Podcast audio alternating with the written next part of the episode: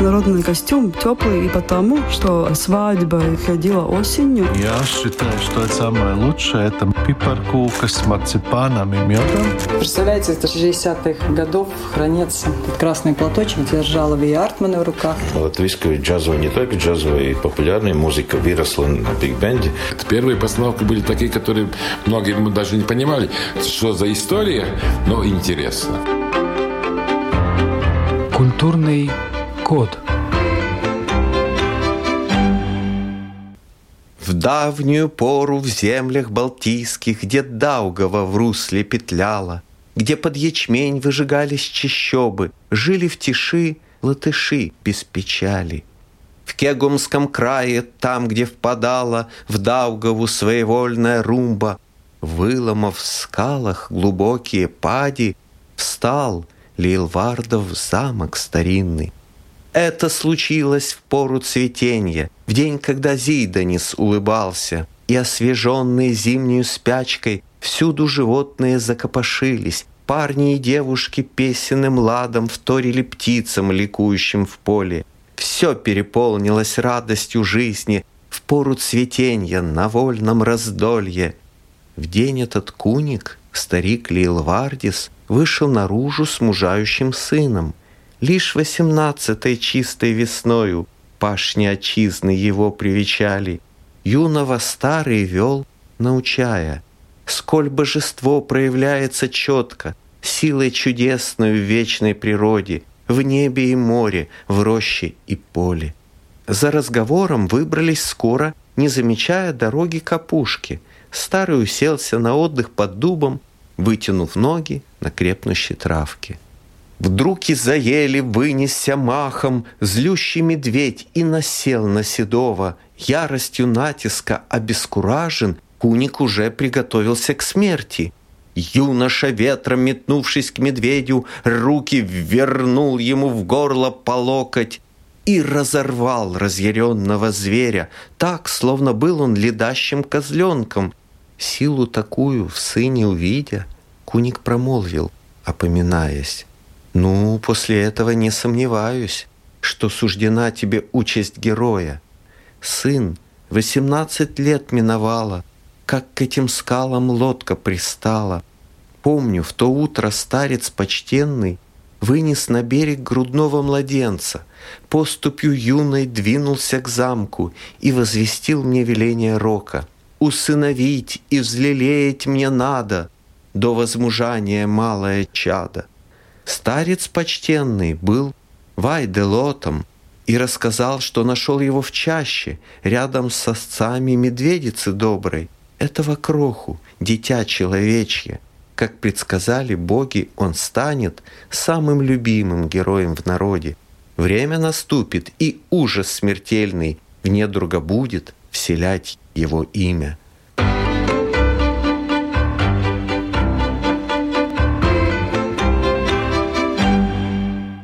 Прозвучал отрывок из эпоса «Lush Places», перевод с латышского Людмилы Копыловой. При слове «эпос» немедленно представляются Илиада, Одиссея, Гомер и Греция до нашей эры или исландские Эдды. Это уже поближе, наша эра, но все равно древность. По сравнению с ними латышский эпос «Лач Плесис», опубликованный в 1888 году, просто юнец. Однако сам по себе факт колоссален. Далеко не каждый народ имеет свой эпос, тогда как у латышей он есть. Талантливо написанный, признанный в мире, интересный, основанный на множестве фольклорных источников – Сказание о борьбе народа с немецкими рыцарями, явившимися в начале XIII века христианизировать, по сути, захватывать здешние земли. А создал это чудо профессиональный военный, писатель по призванию и высшему своему предназначению Андрей Спумпурс. Сегодняшний выпуск программы «Культурный код» об этом незаурядном человеке, о его непростой жизни – где, как не в музее Пумпурса, искать специалистов, знающих о нем все? Вот в музей я и отправилась, в Лиелварде, туда, где будущий автор эпоса подростком проучился три года в приходской школе. Туда, где, между прочим, разворачиваются основные события Лач-Плесиса. Моей собеседницей стала главный специалист музея Ирена Арая. Андрес Пумпурс родился в очень бедной семье. Пишут, что его отец был малоземельным крестьянином. Да, это так. Да-да-да. Отец его Индртис работал, по-латышски такое слово «виндедзис», это означает, он делал вино. Для поместья он делал, он работал виноделом. А его жена Лиза, мать Андреса Пумпурса, она была тоже простой женщиной, но она была очень умная. Она в то время умела читать, писать, а в то время же не все умели, она умела. И еще у нее была одна интересная способность. Лиза умела целить э, теплотой руки. К ней приходили люди, она так вела рукой и как бы им помогала. И, конечно, эта семья, Индритис и Лиза везде были очень такие желанные, потому что там, где были они, там веселье. И вот Андрей Спомпурс родился в такой семье, и когда ему исполнилось 6 лет, его умная мама Лиза научила его читать. Он научился читать в 6 лет то время это вообще было чудеса. Как Для крестьянского да, сына, да. Да, да, благодаря только маме. Он родился в Бирсгале, это на той стороне Даугави, сейчас это Бирсгала. Это недалеко отсюда, нет? Это, нет, это недалеко. Это совсем недалеко, это просто вот мы можем сесть в лодке и переплыть Даугаву. Теперь, конечно, там ничего не осталось. Там просто памятник, посвященный Пумпурсу и его семье. Это хутор Кейраны.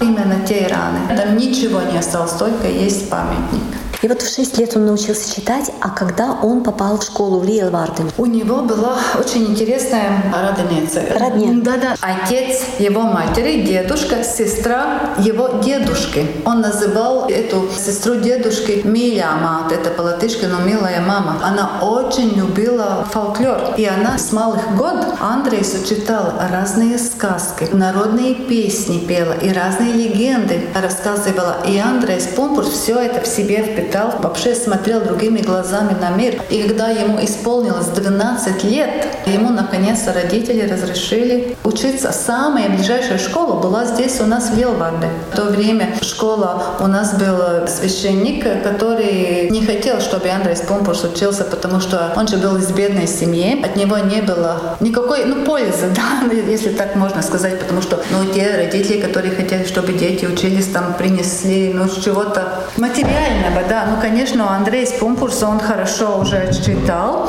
и он поступил в школу. Он учился в Елварской школе три года. Учился считать, писать, учился географии, даже пением, но не учился истории, потому что пастор считал, что не надо учиться детям эту историю. Но Андрей Спумпурс, он так хотел учиться, что когда было лето, и уже не надо было идти в школу, он подружился с детьми, которые были дети слуга слугам в поместье. Он учился вместе с ними. Они же учились на немецком.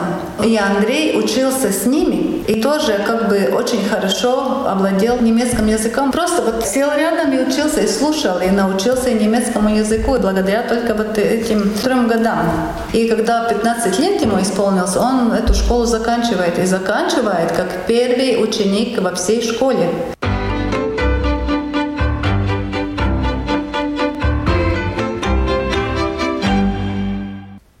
Несмотря на огромное желание учиться и несомненные способности, кроме школы в Лиелварде, Пумпурсу довелось поучиться совсем немного, причем в зрелом возрасте. Уже будучи семейным человеком, в 36 лет он поступил в юнкерское училище в Одессе и окончил его через год – После этого до конца дней был связан с российской императорской армией, занимался поставкой снаряжения, фактически служил интендантом. А до юнкерского училища работал в основном землемером в родной Латвии. Тогда же начал писать стихи и публиковаться. Жизнь свела его с одним из идеологов латышского пробуждения, поэтом Аусиклисом, а также с литераторами братьями Каудзите, Рейнисом и Матисом. Все трое оказали на Пумпурса большое влияние. Конечно, он хотел заниматься творчеством, однако приходилось зарабатывать на хлеб насущный, тем более, когда женился, создал семью продолжает Ирена Арая. Он был высокий, такими широкими плечами, голубыми-голубыми глазами, такими светлыми, волнистыми волосами. Вообще был таким красивым юношем, что все девушки за ним бегали. Но где Андрей работал, там и девушки. Землемер в ту пору был важным человеком? Ну, даже очень важным. Очень интересное событие происходит в Ацпебалге. Когда Андрей вот в Ацпебалге попадает, вам надо представить, в то время все хотели, чтобы ему землю немножко побольше, немножко метров побольше дали. И землемер это был что-то особенное. Все шли к ним э, и давали, пытались это куколось по-латышски. Это Взятки. Взятки, да-да-да. Появился Андрей Спомпурс, он был не только красивым, у него был мундир, ставьте, с такими пуговицами. И, конечно, там он вообще девушкам нравился. Ну и Андрей начал э, посматривать на разных девушек. И там, конечно, была у него очень такая Любовь, которая оставила большие раны в его сердце. Ему понравилась девушка, которая была дочкой местного учителя. Это была Элиза Ратминдера, и он, эта девушка бегает 6 лет по пятам.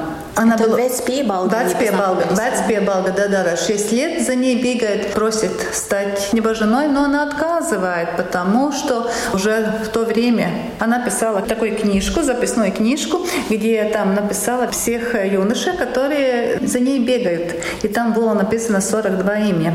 И, конечно, в этот список теперь э, вошел и Андрей Спумпурс, но самое любимое имя там был такой Матей Скаудзейте. Вот она за Матейса вышла, наконец. И Андрей Спумпурс после 6 лет это ему надоело, и он находит другую девушку, которая еще моложе, чем Элиза Эда. И он на ней женится. Родителям Эды Андрей не нравился. Андрей Спумпурс, он э, никогда не умел хранить деньги в карманах. Он никогда не был при деньгах. И поэтому родителям э, девушек он в то время не нравился. Ничего из него нет, он только красивый и умный. Ну и что, у него нет денег. И Эда из богатой семьи, но Эда э, рыдает днем и ночью, и даже один раз пытается убежать из дома. И родители ей говорят, ну, если ты не можешь без Андрея, тогда давай, выйди за него, но мы тебе не дам приданное. Она говорит, ну и не надо мне ничего. И она выходит, была большая свадьба, и на свадьбе была и Элиза приглашена. И она говорила Андрею, как ты мог так рано, после шесть лет сразу жениться на другой, и теперь другой говорить, что ты ее любишь, ты же мне это все обещал, ты мне это говорил. Но и, конечно, сделал Эда очень больно. Эда все, это всю жизнь Помнила. Помнила, да-да-да. Конечно, приданное ей родители не дали. Андрей Спумпурс не мог свою семью обеспечить, и они не очень-то начали хорошо жить. И вот Андрей пытается делать одну работу с книгами, там, торговать книги, там... И да, да, да, да, да, да, да, да, вот и, работать, да, да, да, но ничего он там не зарабатывает. И вот когда они уже ждут в семье, родится первый сын, он просто уезжает. На поезде уезжает в Москву, даже ничего Эдди не рассказал.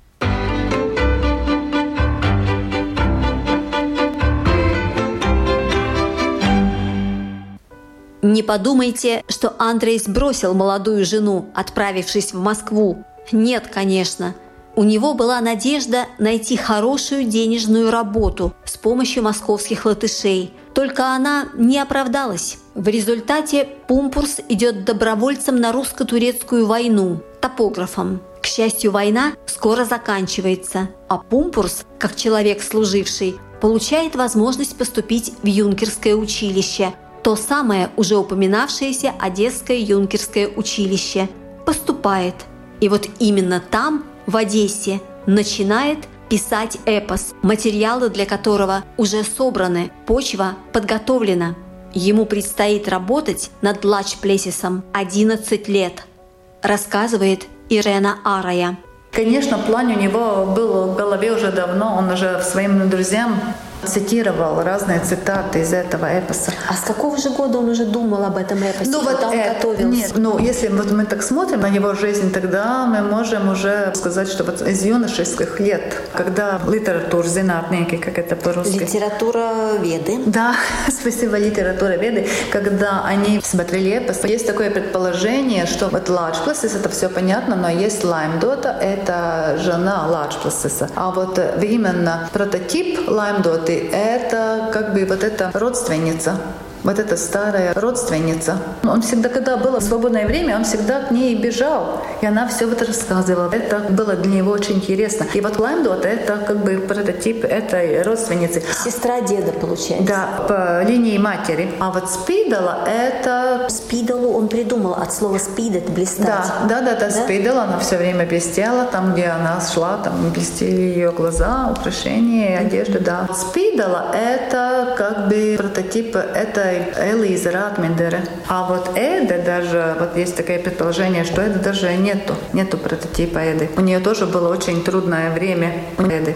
Но Родился ребенок? Вообще-то у них родились четыре сыновья и две дочери. Ну, конечно, не все выжили, но представьте себе, в то время родители это деньги не давали. Надо было как-то самим. А потом Андрей тоже, он же писал ей письма, просил ее помощи. И она тоже пошла и спрашивала у своих родителей, но они в то время не давали. Ну, чтобы помочь Андрею, ну, у нее тоже приходилось очень трудно, но представьте себе, можно сказать про Андреса, но это так субъективно. Ему было очень легко любить весь мир. Он был открыт для всего мира, но ему было очень трудно любить вот одного человека. Но потому что он романтичный был. И он все время любил смотреть на других женщин или девушек и вдохновляться. Вдохновляться. Вдохновляться, да. Ну, ему-то надо было, как для романтичного писателя. Интересный факт. Андрей из этой жизни уходит очень рано, ему 61 год. Он уходит с болезнью, которую он привез из Китая. А ревматизмом заболел? Да, да. Эдита живет подольше. И однажды, когда она почувствовала, что у него тоже приближается конец жизни, она приглашает к себе детей. И детям говорит, ну, когда я уйду из этой жизни, меня рядом с Андреем не кладите, потому что к его могиле будут идти многие люди. Он же знаменитый писатель, поэт. И самое главное, будут идти и многие женщины. И я не хочу, чтобы через мою могилу переступала нога другой женщины. Но самый-самый последний момент она, конечно, передумала. Они оба сейчас лежат вместе в Риге в большой кладбище.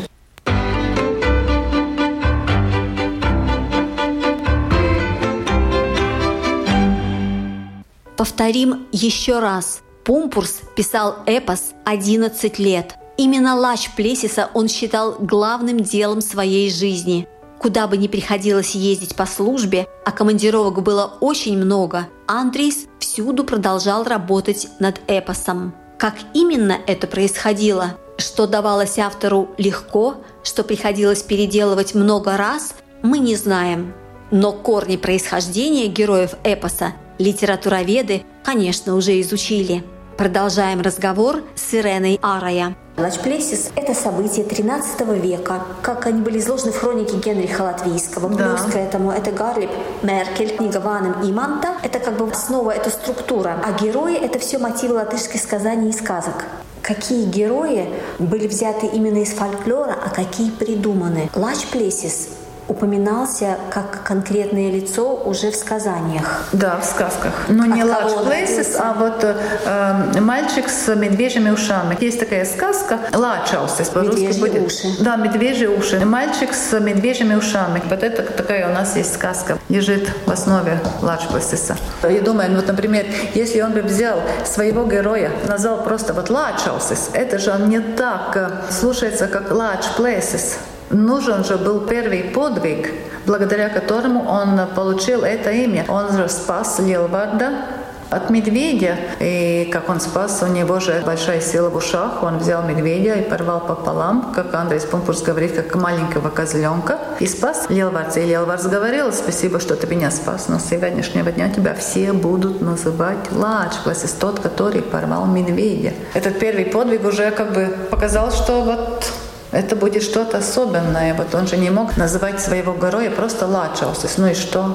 Ну и имение дяди или хутор, на котором жил его дядя, назывался Лачплеши. Да, это тоже. И он да, работал да. там. И некоторые да, считают, да, что да. оттуда название да, пришло. Так, да, так тоже можно быть, да. Мы только можем догадываться. А это темный рыцарь, он как олицетворение зла тоже в фольклоре присутствует? Нет, у нас нет. Это придумка Андреса Пумпурса. Нет, не встречается в фольклоре. Лилвадзе говорят, что Лашпис вообще-то жив, потому что если кто-то из нас делает какую-нибудь хорошую работу, то эту битву помогает выиграть large places. А вот если делает какую-нибудь не такую хорошую или плохую, тогда эту битву помогает выиграть темный рыцарь. И, к сожалению, не только large живет, но и темный рыцарь тоже. Что Кангар живет. Ну, Кангарс это совсем другое, конечно. Лачплесис и темный рыцарь это отдельно, потому что там сразу понятно, какая сторона, на чьей стороне кто. А вот с Кангарсом, с Кангарсом очень-очень интересно, потому что Кангарса сразу нельзя определить. На какой он стороне? Кангарс — это очень умный человек, это колдун, но он предатель по сюжету. Ну, так и есть. Благодаря Андрейсу Пумпурсу у нас в лексике появилось слово «кангарс». Этим словом мы обозначаем предателя. Я могу сказать, что в Лиелварде мы так и говорим. Вот это настоящий кангарс. Мы не говорим, вот это предатель. Вот если ты говоришь, вот он кангарс, тогда все понятно, что ты хочешь про этого человека сказать.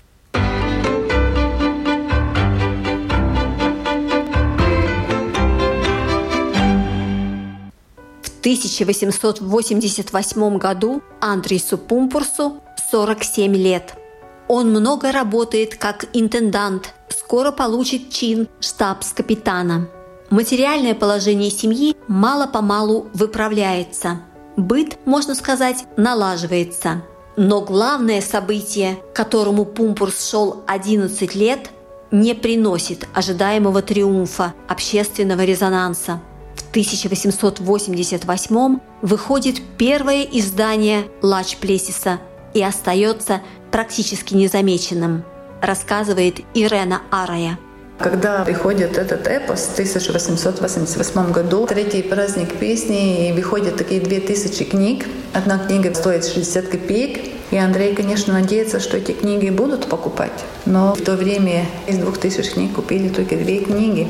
Да, да, да, потому что люди в то время не сумели это ценить, не сумели понять там есть, конечно, объективное. И почему так? Потому что в то время люди читали и писали на основе старой вецā друка. Это по-латышски как-то. Алфавит? Старый, да, ну как бы алфавит, старое писание такое. Вот люди то привыкли, а вот книга выходит в новом.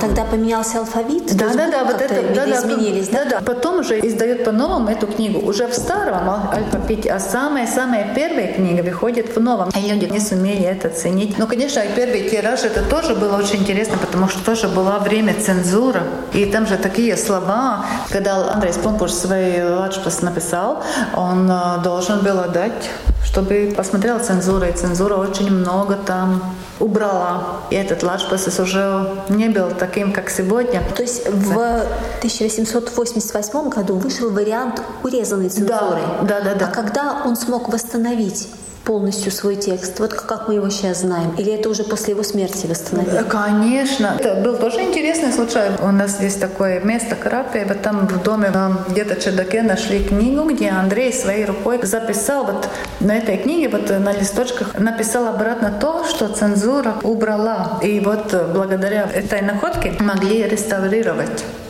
А когда это было? В 1947 году. Ой, так поздно. Да. И потом уже выходит книга в новом варианте. То есть только после войны да, да, да, да, да, да, да, да, да, да.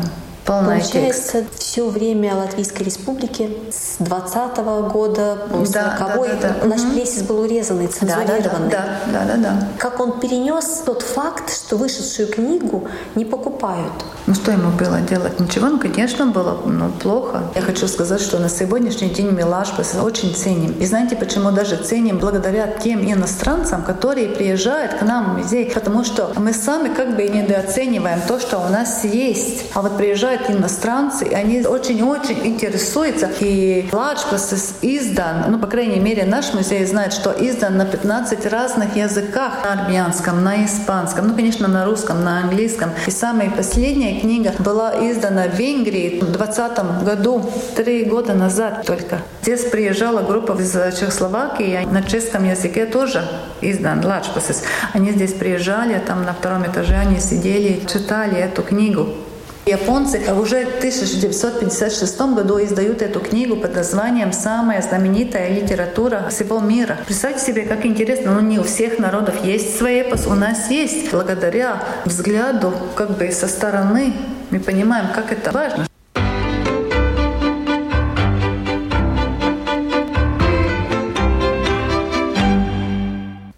Андрей Спумпурс ушел из жизни в 1902 17 лет спустя, в 1919 в Латвии будет учрежден орден Лачплесиса, которым станут награждать людей, отличившихся в борьбе за независимость страны. В 20-м появится День Лачплесиса, День памяти павших за независимость Латвии, который мы отмечаем 11 ноября и поныне – в 30 году в Риге с огромным успехом выйдет немой фильм «Лач Плесис».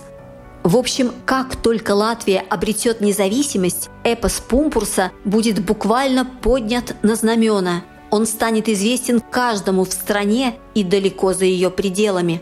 Фигура Лач Плесиса украсит памятник свободы и здание Сейма. Но сам автор эпоса ничего этого не увидит – до признания, до всенародной славы доживут лишь вдова Эде и двое детей. А значение эпоса, неоцененного современниками, откроется потомкам в широком смысле этого слова, следующим поколениям латышей. Так в 1988 сто лет спустя после выхода первой книжки эпоса рок-опера «Лач Плесис», написанная по мотивам эпоса Марой Залиты и Зигмаром Лиепиншем, станет символом пробуждения народа, восстановления независимости.